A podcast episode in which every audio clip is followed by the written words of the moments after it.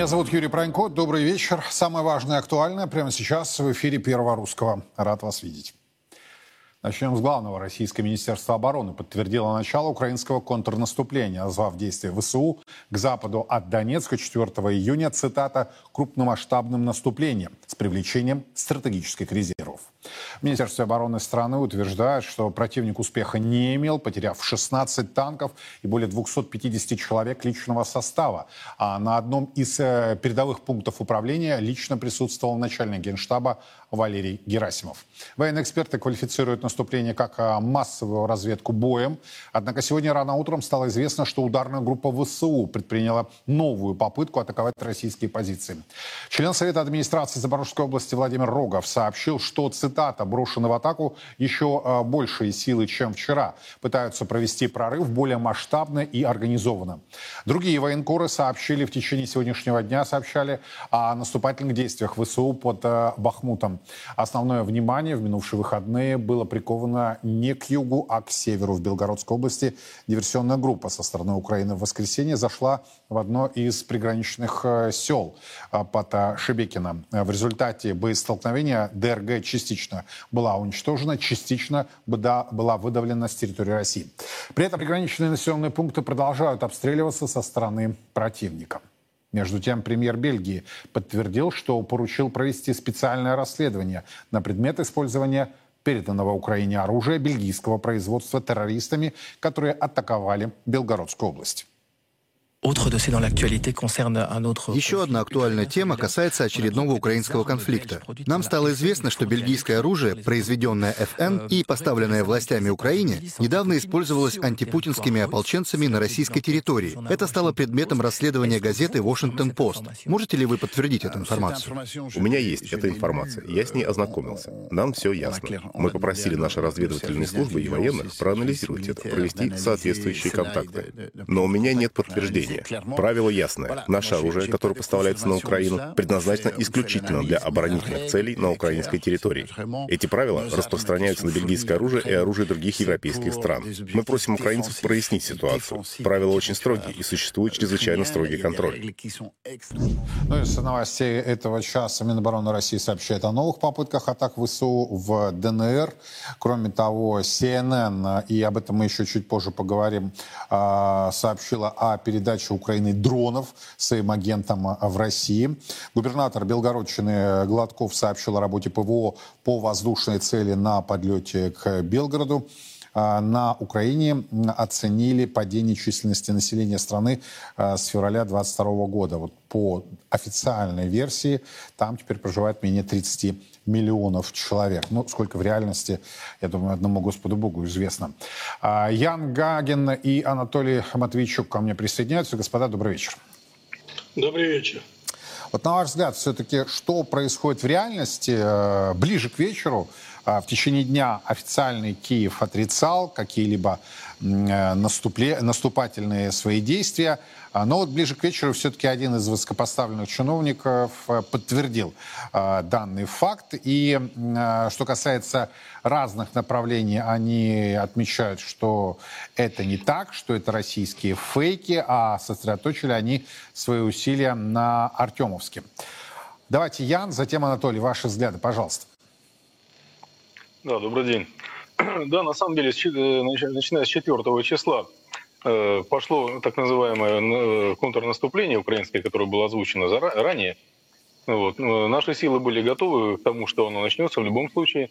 Умелыми и слаженными, что самое главное, действиями разных родов войск, таких как разведка, пехота, артиллерия, авиация, мы не допустили прорыва в глубину нашей территории – да, на самом деле где-то были допущены моменты, где противник наступил там где-то около 700 метров, около километра и так далее.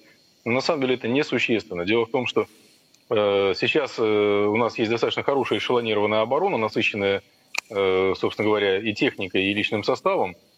И, в принципе, мы готовы к любым вызовам. Э, что самое главное, э, что э, достигли слаженности действий и, самое главное, организовали грамотно тыл. Потому что без тыла, конечно, ну, любое, любое сражение, любая битва, они как бы бессмысленны. Вот. Что касается противника, да, были стянуты достаточно большие силы из резервов. которые, кстати, не участвовали в свое время и на Артемовском направлении. Это свежие силы. Ну, в общем, с применением, кстати, и бронетехники, и э, большого количества личного состава. Э, но то ли отсутствие серьезного боевого, боевого опыта, то ли прежде всего, конечно, это готовность наших сил к э, этим атакам, ну, не дали противнику углубиться. Вот. Что касается сегодняшнего дня, да, действительно, противник после, вчера, э, после вчерашнего наступления сделал э, работу над ошибками и, э, нарастив силы, стал бить именно по тем направлениям, которые по его мнению, оказались наименее укреплены. Ян, то есть вот. они Хотя, прощупывают, принципе... прощупывают наши позиции? Ну, на самом деле, не то, что прощупывают. Прощупывали наши позиции они намного раньше. Угу. Это, это происходило уже в течение месяца. Это периодическая работа и ДРГ, это работа Э, и авиации их, э, и, собственно, и дронов, и ракет. То есть они выявляли наши силы и средства, выявляли силы и средства ПВО. Э, кстати, стоит отметить, что и вчера, и сегодня противник не переставал наносить удары по гражданским объектам, по городам и населенным пунктам прифронтовой зоны, куда они могут только достать. Удары ведутся не прицельно, просто в сторону населенных пунктов. Есть пострадавшие, и, собственно говоря, это отвлекает на самом деле достаточно серьезно. Я так понимаю, что военной цели у этих э, ударов нет, но как цель можно предположить просто отвлечение сил ПВО на отражение этих атак. С чем связано, на ваш взгляд, еще один короткий такой уточняющий момент и ваш лаконичный ответ. Э, с чем связано вот это их отрицание факта контрнаступа или попытки контрнаступления, постоянное заявление, что это российские фейки, и тоже ближе сейчас к нашему с вами эфиру они подтвердили факт, факт своих действий? Ну, э, давайте начнем с того, что для Украины очень важно не сколько занять какие-то позиции и где-то наступить, а сколько отчитаться перед своими хозяевами из, из, из НАТО и Соединенных Штатов о том, что они сделали. Поэтому сама картинка, она для них очень важна. Поэтому, когда они э, несли, вчера еще несли серьезные потери, э, они еще как бы не, не были готовы э, эту картинку показывать. Э, сегодня, сегодня, после работы над ошибками так называемыми, где они стали э, наносить более активно удары, где они подтянули резервы, Э, сейчас им, э, как они считают, есть что рассказать. Хотя, в принципе, по большому счету, э, существенного успеха они пока нигде не имеют. Ни на одном из участков фронта. Анатолий, ваш взгляд. Хотел бы, чтобы вы еще заострили внимание на событиях минувших выходных вокруг Белгородской области. На самом деле они продолжаются. Ну, смотрите, собственно, ну, мы наблюдаем ситуацию, когда да-да, Анатолий, пожалуйста. Мы наблюдаем ситуацию, когда вот эти террористические действия на Белгородской области, они упреждают действия регулярной армии с точки зрения, знаете, отвлечения нашего внимания, отвлечения сил, ведь на уничтожение этих банд формирований тоже надо бросить определенное количество сил и средств для того, чтобы уничтожить эти банд формирования. По поводу контрнаступа, я думаю, что контрнаступ еще не созрел в том плане, как его распиарили когда-то по весне, там, по осени, по лету. То есть э, они сейчас проводят это чистейшая эта тактика НАТО. Это так называется flexibility э, troops, то есть мобильные силы, гибкие силы, которые прощупывают оборону противника на предмет обнаружения явно выраженных слабых мест, чтобы там сосредоточить усилия. Да, силы огромные. Достаточно э, сказать о том, что где-то 40-50 тысяч подготовленных резервистов НАТО по странами НАТО переброшены в Западную Украину, переброшены сейчас в зону боевых действий на направлении ЛНР, ДНР. Это, в общем-то, нам, нам надо серьезно относиться к этому делу. Но что радует, вот я об этом сказал, то, что мы организованно встретили вот это, мы предполагали удар, предполагали наступление очень организованно. Мы встретили, поразили, самое главное, потери достаточно соизмеримы с теми э, силами, которые противник бросил в бой. 16 танков – это практически две роты. Это отлично. Но вот последнее, что хотел бы сказать, пока не замечено новое оружие. Оно еще где-то есть, уже докладывают наши разведчики, но оно еще на поле боя не появилось на переднем крае. То есть противник, э, я так понимаю, бережет их для тех наступлений, которые он изберет направление. А то, что контрнаступление будет, это однозначно, потому что сам в термин контрнаступления, он уже на слуху столько и у нас, и у западных политиков, и у самих украинцев, что оно должно состояться, потому что это деньги, это престиж Зеленского, это престиж вот этой всей банды киевской. Они должны отчитаться, что да, деньги работают, смотрите, вы пошли в наступление. А если будет у них фиаско, а оно э, будет, то а, тогда что? А фиаско будет, они уже, извините за выражение, прикрылись. Вы им нам мало дали оружия. Мы же просили F-16, не дали. Мы просили боеприпасы, вы не дали. Вот теперь посмотрите, что получилось. А мы-то пошли в наступление. Ну, насколько я понимаю, Ян, господин Зеленский уже заявил о том, что а, решения все приняты, и они все, пойдут. Или уже пошли. Э, ну, что касается наступления, я считаю, что оно уже идет. И даже подготовка к наступлению это То тоже есть не в будущем, а в настоящем времени уже говорим. Да, именно так. И что касается, допустим, каких-то планов, то я предполагаю, что э, будет горячо на всей линии фронта, но это будут отвлекающие удары в основном. Точно так же, как и Белгородская область. Я не думаю, что это основной, э, основная цель устремлений как раз э, ВСУ. Я предполагаю, что, как ВСУ и предполагалось ранее, будут пытаться выйти все-таки к Мелитополю для того, чтобы отрезать Крым от сухопутной дороги с большой землей, тем самым разрезав фронт пополам. И, ну и, в общем, как говорится, розовая мечта голубого поросенка Зеленского – это все-таки Крым прежде всего. Поэтому они будут всеми силами пытаться, если не выйти к Крыму, то хотя бы имитировать это, показав картинку, опять же, своим хозяевам. Повторю, что для них очень важна картинка, очень важна именно работа со СМИ. Да, это, это заметно. А, вы знаете, вот вы э, сказали о их планах или об их фантазиях. Я вот э, в силу своей профессии вынужден читать э, западную прессу, смотреть западные каналы, да, я сегодня читал «Таймс», где черным по белому один из обозревателей, ну, его сложно сказать, назвать военным, да, но он претендует на это звание. Так вот, он фантазировал на страницах некогда а, уважаемого мною издания, теперь это инфопомойка самая настоящая, а, что будут захвачены Белгородская, Курская и Брянская области. Я вам цитирую «Таймс», сегодняшний номер. Я чем дальше читал, тем больше у меня глаза округлялись и поднимались оставшиеся на голове волосы дыбом. Юрий, а, да. Я сегодня читал о том, что они там все сейчас захлеб разбирают о том, что нет у нас э, кинжалов, что это придумка Путина, вообще не существует. Это обыкновенная ракета там где-то летает, ее сравнили со скадами. Короче, инфоповод, это миллион, они сейчас придумают, что хотите. И еще одно, мы должны с вами понимать о том, что вот это наступление, это не просто так, оно созрело и вдруг пошло. 12 числа начинаются очень большие, нехорошие учения, они называются аэрос Area Defender 2023. Это НАТО поднимет воздух самолеты. Они начнут отвлекать наши средства ПВО на западной границе, чтобы каким-то образом прикрыть вот это наступление. Собственно говоря, мы опять сталкиваемся с тем, что вот эта коалиция бандитов, которая возглавляется, конечно, спящим Джо, пытается отвлечь наше внимание от того, что творится на фронте.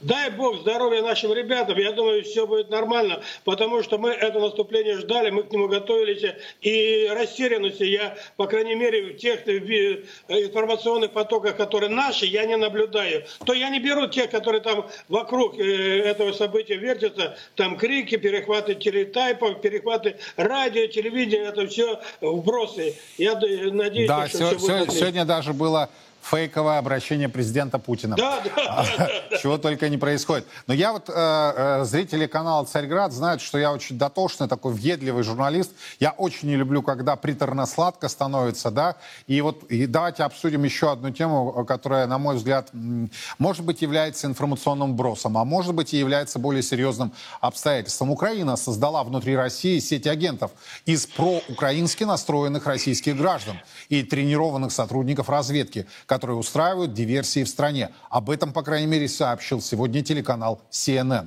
По данным источников этого телеканала, агентам передают дроны и их компоненты для атак по целям на территории России. Таким образом, была осуществлена атака беспилотников на Кремль в начале мая. По данным CNN, дроны были запущены с территории России, а не Украины.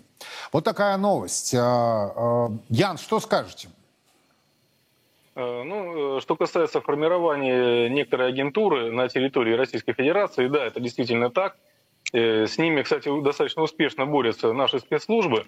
И если вы помните, еще в самом начале года было обращение, открытое обращение Госдепа Соединенных Штатов гражданам Российской Федерации э, о том, что с призывами с целью свержения конституционного строя э, это э, было достаточно открыто сделано. Ну, я считаю, что это как ну, такая угроза суверенитету нашему. И плюс еще, естественно, украинские ГУРы, СБУ, они достаточно всерьез, всерьез работали над этим. Но я бы не делал на этом, скажем, такой серьезный акцент, потому что это дело наших спецслужб, борьба с такими проявлениями. А что касается вот, этого, вот этих вот террористов, которые зашли на территорию Белгородской области, я бы не стал делать им рекламу, я бы не стал называть этих людей э, какой-то крайне правой русской оппозицией. Ни в коем случае. Они не заслуживают этой рекламы. Это самые обыкновенные военнослужащие Украины. Они пользуются оружием Украины, они, они, они одеты в форму Э, украинских вооруженных сил. Они получили бронетехнику от вооруженных сил Украины. Операция готовилась ГУР-МО Украины. Это никакие не, укра... не российские оппозиционеры. Ни в коем случае. Не нужно делать рекламу несуществующей организации, на мой взгляд. Soгласен. Они а, этого не заслуживают. Да. А, Анатолий, что скажете? Особенно по да, поводу заявления смотрите. CNN с атакой на Кремль. 2014 года мы приняли почти 2,5 миллиона беженцев. Ну, достаточно большое количество. Мы оказали им гуманитарную помощь, разместили все. Очень многие из них попали под влияние СБУ ввиду того, что остались родственники на Украине. Сейчас эти родственники или закрыты, или преследуются, и им ставится задача, на них выходят кураторы, которые позволяют э, создавать из них вот эти группы диверсантов. Второе. Достаточное количество под видом агентов СБУ, под видом беженцев окопали здесь, создали спящие ячейки и тоже аккуратно действуют. Но еще и наши есть ребята, которые, да, это не ребята, это такие сволочи, которые убийство Влада Татарского, давайте Владимира Татарского вспомним, это те, которые за вознаграждение, элементарное, мизерное вознаграждение, деньги, нарко, наркотики, какие-то преференции выполняют функции, даже не понимая о том, в чем они участвуют. Я хотел бы вот что сказать. Нам нужно поднимать активность нашего гражданского общества. Дело в том, что мы должны осознать о том, что идет война, война страшна на уничтожение нас как нации, как народа, славянского, православного народа, русского народа, русского духа. И мы должны смотреть, кто что говорит, вот посмотрите, в Белгороде мальчонка проводником был, один банк формирования водил. Я больше чем уверен, его за какие-то подачки там выполнял. Если бы мы личные иллюстрации проводили, его переписку бы об этом знали. И второе, э, Юра, Нету, сегодня я ехал и узнал, оказывается, у нас понятие идеологии, которое записано в Конституции, отсутствует. За идеологическое выступление, такие как мы сейчас говорим на Царграде, оказывается, можно схлопотать срок, потому что идеологически можно. мы не можем выполнять вот эти функции. Но, ну, ну, это же нонсенс. То есть наши законодатели должны убирать вот этот весь пробел, идеологическую подоплеку, подводить, к чему мы идем, с кем мы боремся, какое государство строим. И последнее. Я думаю, наши народные избранники должны сейчас пересмотреть всю систему нашего э, правового поля с точки зрения преследования вот это э, не инакомыслия, а преследования вот этого нацизма, фашизма, который пытается свить свое гнездо у нас на территории России. Спасибо большое. А, Ян Гагин и Анатолий Матвейчук были у нас на прямой связи, обсуждали последние события, связанные с украинским кризисом. Кстати, в продолжении темы племянник знаменитого президента Кеннеди, еще один участник нынешней президентской кампании 2024, Роберт Кеннеди-младший, раскритиковал политику США в отношении Украины и России. Нам лгали о пандемии, нам лгут о войне на Украине. Нам рассказывали истории, что мы были на Украине с гуманитарными целями, а выяснилось, что цель была свергнуть правительство и ослабить русских. Украинцы пойманы в ловушку прокси-войны между двумя сверхдержавами, которые вертят ситуацию в зависимости от геополитических целей и жертвуют сотнями тысяч украинцев по своему усмотрению. Администрация и Пентагон нечестны с американцами в отношении количества убитых украинцев. Последние Последние данные показывают, что на фронте убито 350 тысяч украинских солдат. Нам лгали о причинах войны, что наша реакция — ответ на агрессию Путина. Но эту войну неоконсерваторы Вашингтона готовили и провоцировали 10 лет. Я, кстати, сразу хочу сказать, что в российском обществе почему-то сложилось такое странное мнение, что Fox News чуть ли не нам симпатизирует. Ничего подобного. Когда я начинаю смотреть CNN или Fox News или Sky News, так вот по степени желчи и в антироссийской и русофобской Fox News на первой позиции. Поменяем тему. И еще одна а, важная проблема а, внутри нашей страны. В Петербурге у элитного лахта-центра произошла массовая драка гастарбайтеров.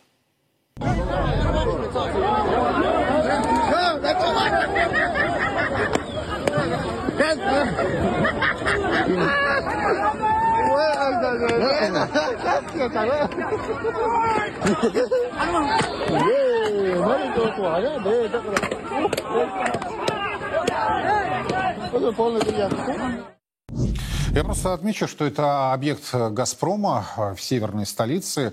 Элитный такой э, момент, элитный район, Лахта-центр, все, что связано с, э, скажем так, богатыми и успешными э, концентрируется именно в этом месте Санкт-Петербурга. Но необходимо также отметить, что массовые драки гастарбайтеров между разными э, группами влияния и национальности происходят с завидной периодичностью практически во всех российских городах. Давайте обсудим эту проблему, как ее решать. Кирилл Кабанов к нам присоединяется. Кирилл, добрый вечер. Да, Юр, добрый вечер. События добрый в Петербурге вечер. вас удивили или подтвердили ваш тезис о том, что ситуация выходит из-под контроля? Ну, а, конечно, тезис подтверждается. Единственное, что, чем, что меня удивило, это реакция правоохранительных органов. Впервые а, по массовой драке возбуждено уголовное дело, как и положено, хулиганство. Мы помним, что в Москве эти драки а, расценивались как административное правонарушение и называлось мелким хулиганством. Да? Хотя, естественно, драка в массовом а, в местах, в публичных местах и массовая драка с использованием даже камней и палок, она является хулиганством причем такой тяжелой формы, там реальными, с реальными сроками. И э, самое главное, что э, почти все участники были задержаны. То есть э, либо это на самом деле региональная реакция э, на региональном уровне, либо меняется общий контент. Э, то есть мы знаем, что у нас есть жесткие выступления, э, в том числе у нас есть поправки в мае месяце, они были приняты э, указом президента в национальный а, национальную стратегию миграционной политики. Там говорится о противодействии э, этническим э, анклавам. Да, там много чего говорится, но самое главное, что сейчас э, реально правоохранители пытаются привести в чувство совершенно оборзевший, извините за мой сленг, да, но по-другому не скажешь, да, чувствующий безнаказанность эту массу, потому что многие годы у а, мигрантов в Средней Азии формировало чувство безнаказанности.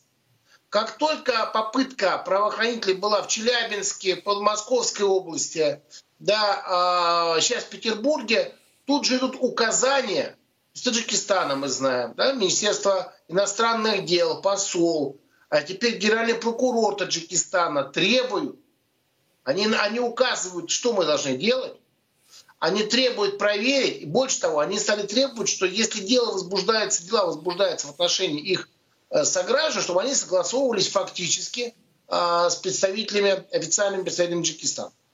А, значит, подобную позицию в более мягкой форме уже занимают все среднеазиатские страны. А, я могу сказать, что эта тема, она не внутриполитическая, она угроза глобальная и напрямую связана с той темой, о которой вы говорили сейчас – обсуждали ранее, да, вот буквально перед этим. А, дело в том, что э, наши спецслужбы уже просто фиксируют проникновение в эту среду э, влияния западных спецслужб, террористических организаций, которые запрещены в России. Да, и мы понимаем, что эти спящие ячейки, они создаются не просто для того, чтобы вербовать сторонников этих организаций, отправить их в Сирию. Нет. Это как раз дополнительно, это та агентура, которая, которая сработает в определенный момент. И сработает очень сильно. А, я могу сказать, что они более организованные, система, система у них отработана. Они моментально могут собрать, эти массовые драки показывают несколько сот человек. У них у многих есть красные кнопки, так называемые, на телефонах, как приложение их личное. Они тут же дают, это, они тут же приезжают, да, они тут же приезжают, таксисты приезжают уже. А, и при этом это только усиливает степень угрозы. Сегодня только жесткие, жесткие меры на любое нарушение закона, правопорядка, Кирилл, традиции. а вот подождите, нации. когда вы говорите про жесткие меры, это о чем идет речь? То есть можете обозначить первое, второе, третье, прям конкретику? Значит, а, любые, любые, никаких послаблений в сфере наказания уголовно-административного, никаких амнистий, никаких амнистий. Высылка а, с запретом въезда в территорию Российской Федерации. А если срок, то полный, да, а то мы сейчас видим, что у нас за изнасилование дают а, там два года, да, когда, когда нормальный срок там 10 лет. Значит, и это, эти, эти, эти а, вещи нужно а, категорически. Вот все они дрались, значит, кого-то посадили, организаторов и всех прочее, а большую часть выдали с запретом, просто с запретом. И так нужно поступать с каждым. А любое правонарушение пристает к девушке на улице. До свидания. Значит, это мелкое хулиганство. Значит, ему, ему, ему статью административную и до свидания. Значит, все, кто сейчас отстаивает интересы мигрантов в той сфере, что их нужно завозить, массово нам готовить, являются врагами нашей страны. Это реально. Я это говорю, понимая всю ответственность, потому что степень угрозы от мигрантов в Средней Азии огромная. Да, а дело в том, что вот, это вот эти массовые драки, они уже происходят не только в отношении между собойчики, да, культурно-культурный обмен, они происходят в отношении русских. И э, если мы возьмем определенные, э, кстати, свободно, свободно э, определенные площадки, у них интернет-площадки, то мы сами увидим, какие заявления там идут, что там все храмы будут наши. А, значит, э, русских поставим на колени. Я понимаю прекрасно, что 50% за ними стоят а, украинские и западные ресурсы. Э, То же, самое, те, же самые разведки, спецслужбы. Они раскачивают ситуацию. Но, ребята, мы же э, в свое время говорили, что у нас будет огромное количество украинской э, резидентуры и агентуры. И мы сейчас говорим, что у нас вот, вот в этой среде уже есть замороженные агенты. Они, может, даже не знают, что они агенты спецслужб Запада. Но они, они знают, что им дадут команду, они пойдут с оружием в руках, те же самые, воспользуются теми самыми схронами, которые сделали украинские спецслужбы на нашей территории. Кирилл, ну послушайте, а, буквально вот э, на днях э, в информационных лентах э, появились сообщения об аресте представителей правоохранительных органов, которые, ну, скажем так, мягко говоря, если не выпадать из зоны русского литературного языка, торговали родиной, да, и исчислялось это тысячами документов в получении, в том числе, российского гражданства и так далее. Тогда, получается, претензия это к самим себе. Ну, хорошо, Юра, вы сегодня, вы сегодня мы сегодня получаем заявление об организации контрабандных каналов, которая э, украинские спецслужбы с Западом завозили дроны. Это что, не продажа Родины? Та же история. Там торговали таможники, а здесь торгуют те же самые э, всякие центры. Ну, то есть, получается, А, русские торгуют? Русские торгуют, конечно. Конечно, торгуют у предателей. Так предатели всегда есть. Это не повод того, чтобы нам, нам обвинять все правоохранительные органы. Я вот только что вернулся несколько командировок, а где э, в Челябинске э, офицеры, да, в МВД, э, в, в, там, в Мордовии э, ребята, которые, которые понимают степень угрозы в разных структурах, да, они понимают, что это проблема. Проблема самая большая в том не то, что они, у них есть предатели. Предатели есть везде. А самое главное, что этого не хотят или очень не хотят принять, принять в Белом доме, например, в том же самом который продолжает лоббировать вот этот массовый завоз. А, этих, зачем? В угоду, в угоду нашим олигархам, имеющим там корни, имеющим какие-то какие какие истории, да, вот им в угоду. Ну хорошо, они же свалят, извините за выражение, за опять, опять же, за, за, за мой нелитературный язык. Как это было, бывает всегда. А нам что здесь делают? У нас уже убивают, улице. нас люди боятся выходить на улицы. Сейчас посмотрите, что происходит. Только один анклав тронули. Только один анклав тронули. Мы с тобой уже говорили не раз. Мы говорили о том, что ни один политик, кроме президента и секретаря Совета Безопасности, да, э, он не говорит проблем мигрантов. На региональном уровне только Шапша там, и два-три еще губернатора. в Якутске, в Калининграде. Но там, где есть огромные проблемы, эти губернаторы, они молчат. Несмотря на выборы, они все, что угодно. Про детские площадки, про, про ребрики, да, еще что-то. Про замену асфальта. Но про проблему, которая стоит на втором месте, они молчат. Потому что им выгодно. Для них, для них не существует рисков для страны и граждан. Вот в чем проблема. Но самое главное, когда олигархи зарабатывают, платим за это мы. За безопасность платим мы из налогов. За социальное обеспечение платим мы из налогов. И мы уже стучимся во все двери, мы говорим это на официальном уровне, с позиции СПЧ. И мы говорим об этом, мы готовим документы, мы изучаем проблему все глубже и глубже, и понимаем сейчас, что только ограничение потока, только ограничение потока. Больше того, все, кто получил гражданство, все, кто получил документы незаконно, всех решать гражданство за взятки имеется в виду, понятно. А, кстати, это нормальная практика. Э, я знаю страну на Ближнем Востоке, которая очень жестко решает подобные вопросы. Как только там возникает подозрение, что гражданство было получено на незаконных основаниях, она, а, это гражданство аннулируется моментально. С депортацией высылкой, без права возвращения. Я за то, что если люди нам нужны, пускай приезжают но они должны находиться в состоянии гостей, работающих гостей, да? Они должны платить налоги полностью, и за них должны отвечать те, кто их пригласили.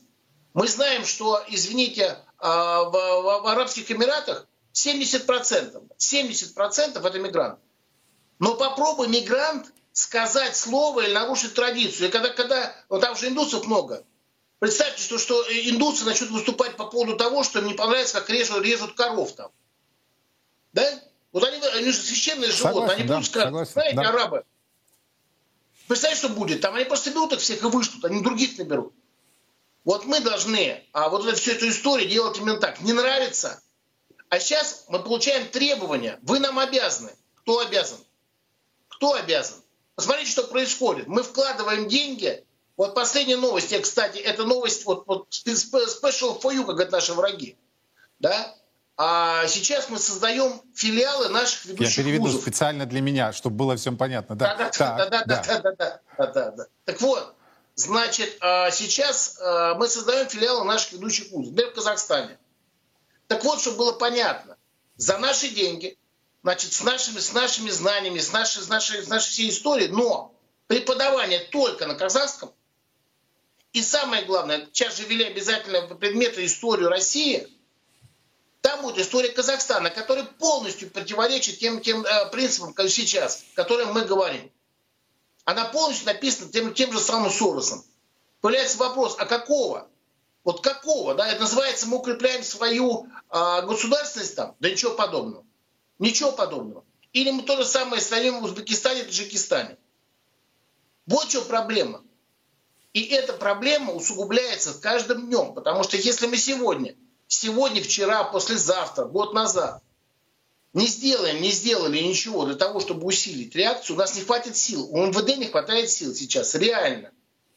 Потому что они не могут один анклав окучить до конца, а у нас их в Москве столько, Юго-Восток весь возьми, Восток весь возьми, наш Запад возьми, ты знаешь прекрасно.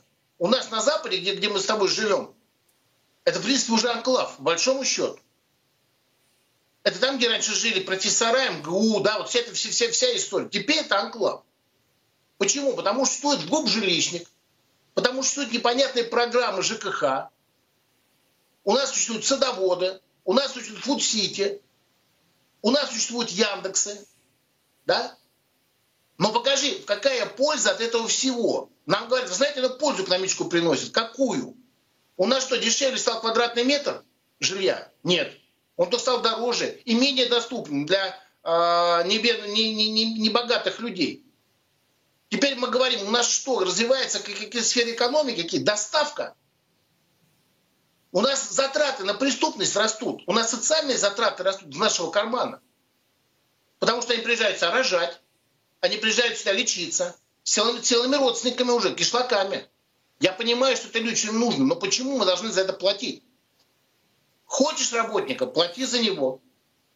плати страховку медицинскую. Хочешь, хоть, хоть, хоть пускай он в МИДСИ лечится, да? Дальше мы получаем, мы убиваем внутренний рынок туда. Мы с тобой об этом говорили. Мы же понимаем, какая экономическая угроза.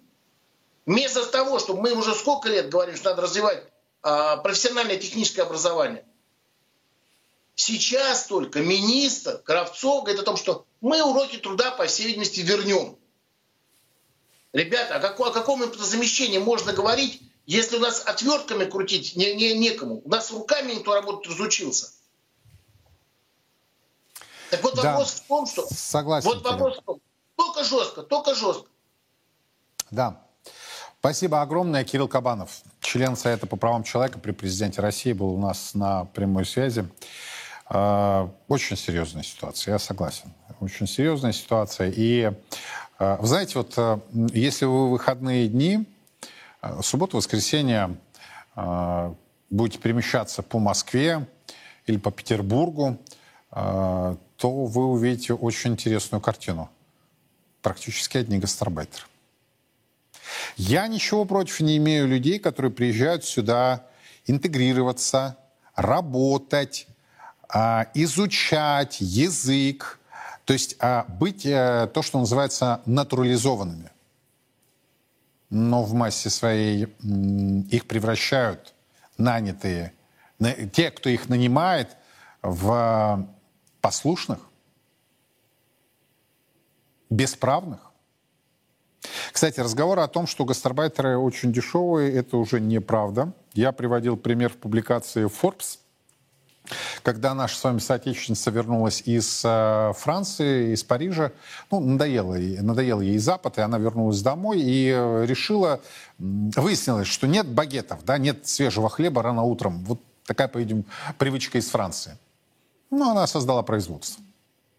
И э, вы знаете, на читать эм, в таком журнале, как Forbes, как бы помягче так сказать, очень политкорректным, да, но это русская, конечно, версия Forbes, о том, что ей пришлось учитывать разные нюансы при найме э, трудовых мигрантов, что э, мигрантов э, двух, э, а порой трех национальностей нельзя объединять в, одном коллективе, у них начинаются между собой разборки и э, конфликты.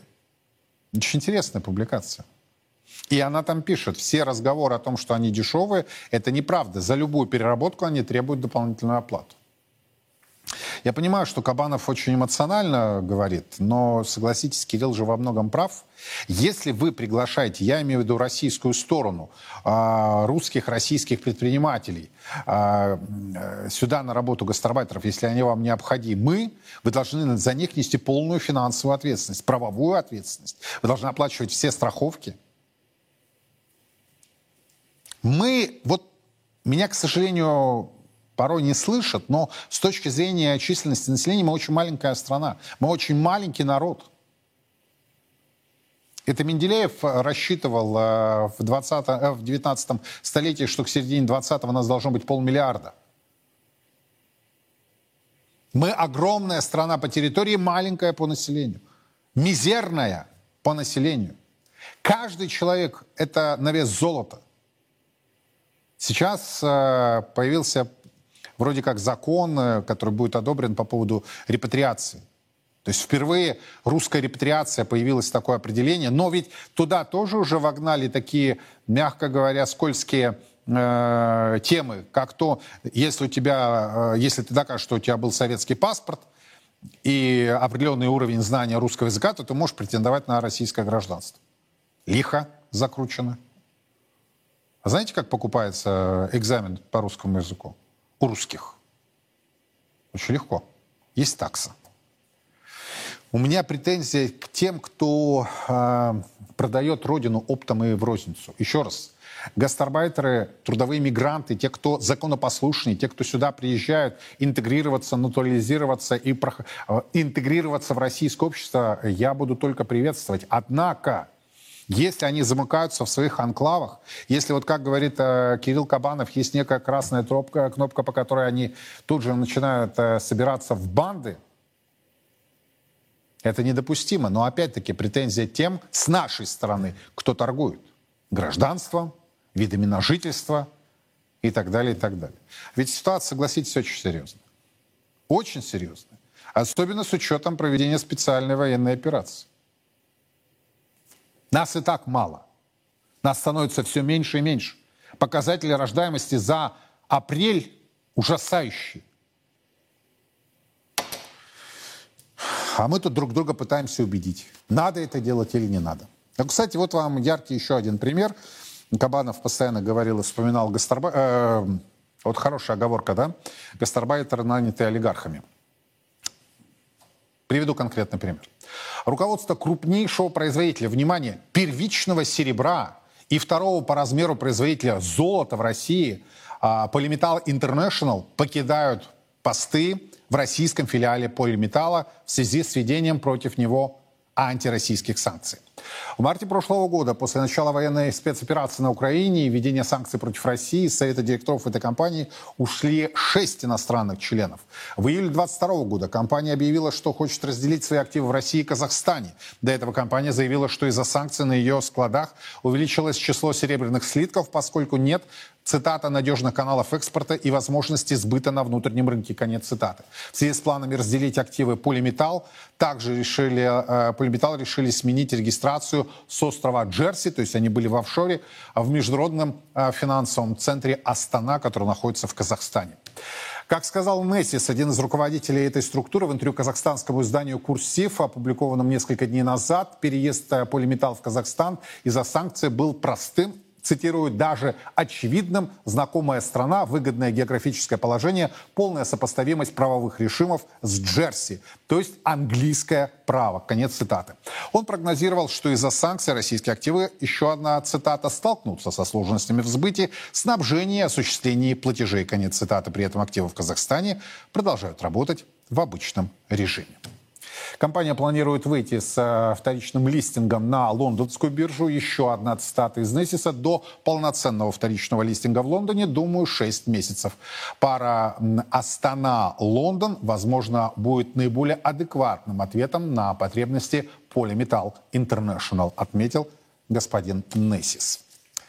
Обсуждаем тему. Алексей Лапушкин, Петр Заборцев ко мне присоединяются. Господа, добрый вечер. Добрый вечер. Ну, то есть, когда было Добрый. все нормально, до всех событий, да, были зарегистрированы на острове Джерси. Очень четко и открыто говорят, английское право. Теперь переместились, разделились, переместились, вышли из российских активов, переместились в Астану и вновь говорят, ну, почти как Джерси, английское право. При этом речь идет о очень серьезном, очень серьезных активах. Это серебро и золото. И, на мой взгляд, какая-то складывается, мягко говоря, странная ситуация. То есть вроде как не исполняют антироссийские санкции, но по сути выходят из-под них и вновь говорят, да-да-да, мы возвращаемся на вторичный листинг на лондонскую биржу. Я по-русски скажу для наших зрителей, вторичное размещение ценных бумаг на британской площадке. Что скажете, господа? Давайте Петр, потом Алексей, пожалуйста.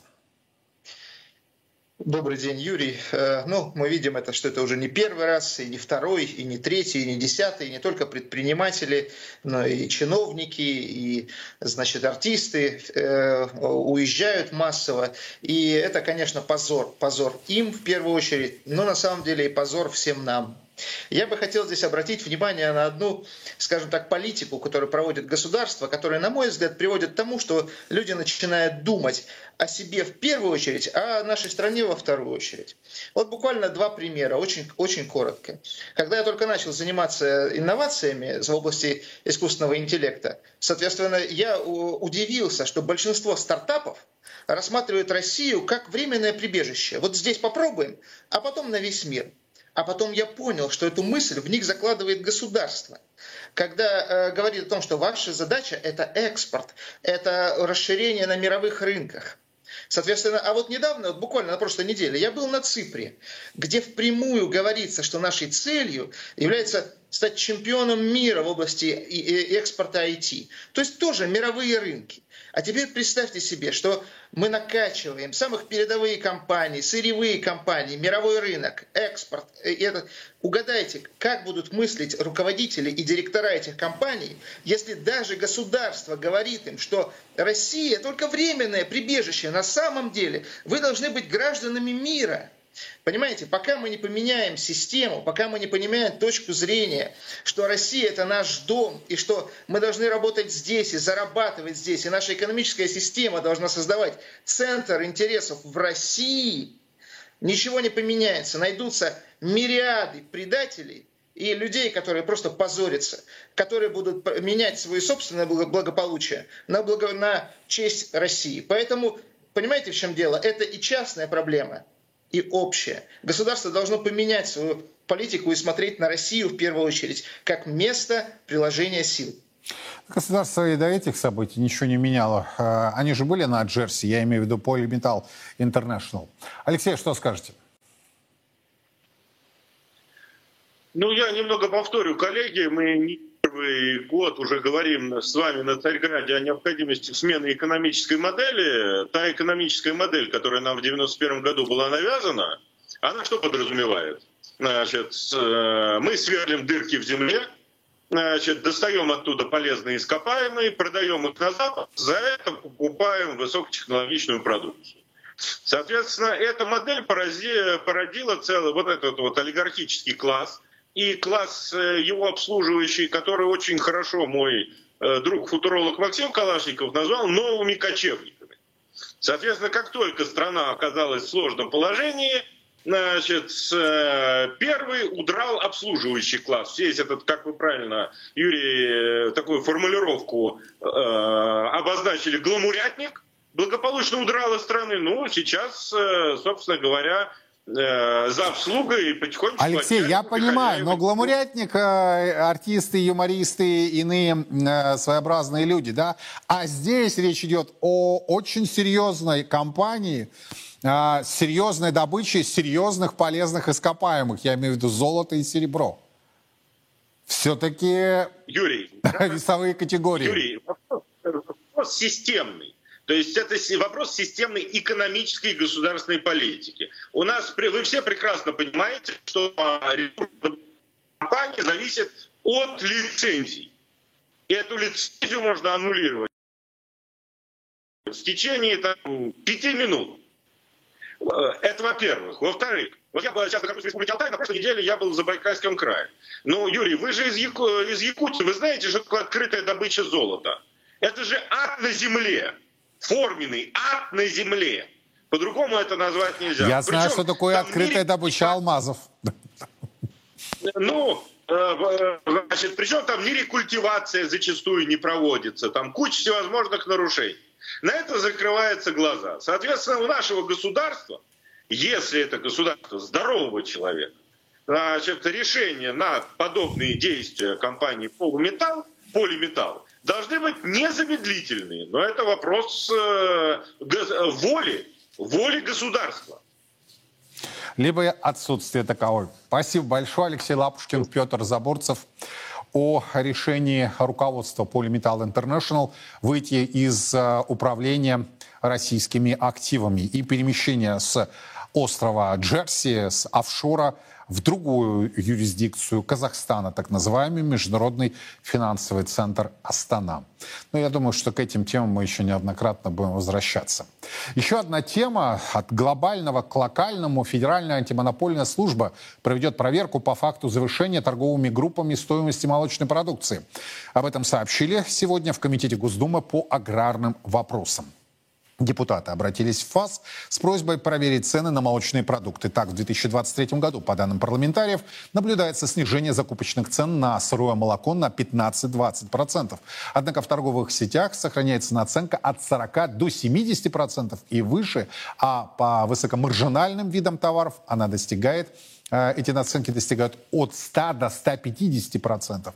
В результате получается, что цена на сырье падает, а для потребителей стоимость готовой продукции растет. В антимонопольной службе сообщили, что по обращению депутатов проводится проверка. Так что же в реальности? А Олег Сирота ко мне присоединяется. Олег, рад видеть. Добрый вечер. Здравствуйте, Юрий. Здравствуйте, дорогие друзья. Что в реальности? То есть правы те, кто говорит, что закупочные цены падают и уже чуть ли не достигли э, антирекорда, но при этом я, как и все, прихожу в торговые сети, покупаю э, свои любимые молочные продукты, и порой у меня глаза округляются. Что в реальности? Ну, здесь э, обе стороны правы. Действительно, есть тенденция к переизбытку молока. А, ну, это как бы избытки нашего развития сельского хозяйства. В прошлом году мы добавили 8% по производству молока в стране. А в этом году добавим процентов 6 еще, я думаю. И а, спрос упал на несколько процентов, порядка 2% упало потребление. Вот, и все это в комплексе привело к тому, что у нас избыток молока. И как и сухого на складах молока, то есть ну, в молочном промышленности, когда много молока, его сушат, отправляют на экспорт. Сейчас а, запасы по началу лета, они ну, лето большой сезон большого молока, оно всегда дешевеет летом, оно начало дешеветь в этом году зимой, действительно, и ситуация не характерна, сейчас э, склады полны молока, как раз из-за этого. А, действительно, есть тенденция к тому, что торговые сети, часть контрактов у них э, к ним стала поступать продукция по, подешевле, потому что цена на молоко упала, ряд переработчиков снизил цены, ряд этого не сделал. Ну, объясню почему. Просто тоже обычно у части фермерских хозяйств у них контракты а, короткие. У многих а, примерно процентов 60-70 рынка сейчас на год контрактуются. То есть они заключают на год цену, и она не меняется. Сейчас проблема у тех, кто заключил короткий контракт, особенно в надежде, что она летом подорожает цена. Потому что в последний год молоко рекордно росло в цене. И рентабельность по производству молока была сумасшедшая. Но откуда такие темпы прироста объемов? Мы с вами часто обсуждали в эфире. Да, да, да, да. Вот. Сейчас мы подошли к перепроизводству молока, и ну, банально это банальный кризис перепроизводства. И действительно, ну, конечно, в сетях они не очень спешат понижать цены. Конечно, вмешательство фасов будет не лишним, вот, но по практике это не первый раз. У нас каждый раз падение цены на а, молоко на рынке происходит, потом а, ФАС возбуждается после Государственной Думы, и на 1-2 рубля примерно происходит падение там после всех тенденций. Ну, вот в лучшем случае. Ну, то есть, то есть э, Олег, это... ожидать существенной коррекции цен не приходится? По опыту нет. По опыту ее не будет. Но на самом деле у нас упало не весь рынок-то. У кого годовые контракты, они не упали. Угу. Упал обычно сегмент именно малого бизнеса, который не заключал годовые контракты. Который То надеялся, можно сказать, урвать в моменте. Что? Ну, ну, да. То есть мы, ну, мы, например, тоже, я честно скажу, у нас сыроварня, у нас фермы сыроварни, мы закупаем молоко. У кого годовые контракты, мы им не снизили молоко, а у кого э, короткие были, мы скажем, ребят, ну вы же ждали, что цена вырастет еще больше, ну поэтому сейчас упала, и мы снижаем цены. Я а, понял. Действительно, Олег, есть. спасибо. Спасибо. Олег Сирота был у нас на прямой связи. Вот, собственно, видите, такой, казалось бы, противоречивая, противоречивая ситуация. С одной стороны, идет снижение а, закупочных цен, в том числе на молоко, в первую очередь на молоко, а а, существенной коррекции нет. И вот а, Олег-то выдал самый главный момент во всей этой истории, что, скорее всего, депутаты Госдумы просто попиарятся на этой теме. Как было сказано Олегом, ФАС возбудится, на рубль два снизит, а потом все опять пойдет в рост, к сожалению. Завершая программу, еще одна тема. Вот уже как месяц в городах и регионах страны проходит Всероссийский молебен о победе, принесение ковчега со святыми мощами небесного покровителя русского воинства святого Георгия Победоносца.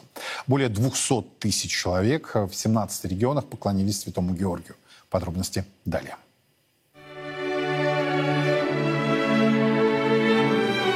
Завершился первый месяц Всероссийского молебна о победе, принесение мощей великомученика Георгия Победоносца во все регионы нашей страны.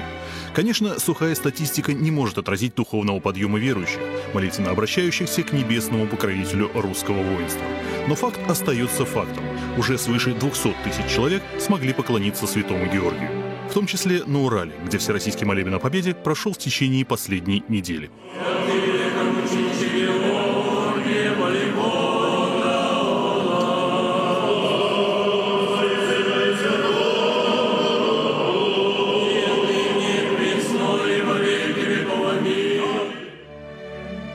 Встречая Георгия Победоносца в храме памятники на крови, возведенном на том страшном месте, где в июле 1918 были убиты святые царственные страстотерпцы, митрополит Екатеринбургский и Верхотурский Евгений очень точно сформулировал общее настроение всех верующих, пришедших поклониться святыне. Мы просим Творца о том, чтобы даровал нам мир. Но не просто так, чтобы все стало как прежде, для того, чтобы мир был через победу, как исцеление даруется через то, что человек переболел. Нижний Тагил и Екатеринбург, Челябинск и Троицк, Курган и пострадавший от лесных пожаров поселок Смолино. Такова география уральского этапа Всероссийского молебна о победе. Здесь, на Урале, как и во всех городах и весях земли русской, среди молящихся Георгию Победоносцу очень много родных и близких наших бойцов, сражающихся на фронте, и самих русских воинов. Нет сомнений, их молитвы самые сильные. Чтобы все мальчики домой вернулись. У нас папа там находится у малыша. Чтобы все скорее домой и живые вернулись. А мы казаки. Георгий Победоносец является нашим покровителем. И хотелось бы попросить скорейшей победы и Божьей помощи в этом благом деле. И, конечно, нельзя не отметить, что в уже упомянутом поселке Смолино святому Георгию молились в том числе и о победе над бушующей стихией – лесными пожарами. В этом непростом деле помощь нашего небесного заступника тоже очень важна. Святые великомученичи и победоносчи Георгии, моли Христа Бога о земле русской. Во все времена и во всех войнах русские люди молились о победах наших бойцов их небесному покровителю, Георгию Победоносцу. В ста городах 89 регионов России пройдет всероссийский молебен святому великомученику Георгию Победоносцу. Каждый сможет поклониться его мощам и попросить святого о помощи.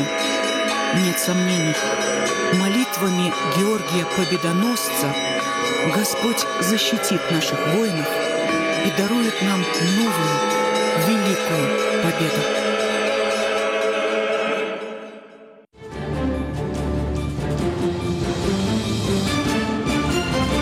И дарует нам новую.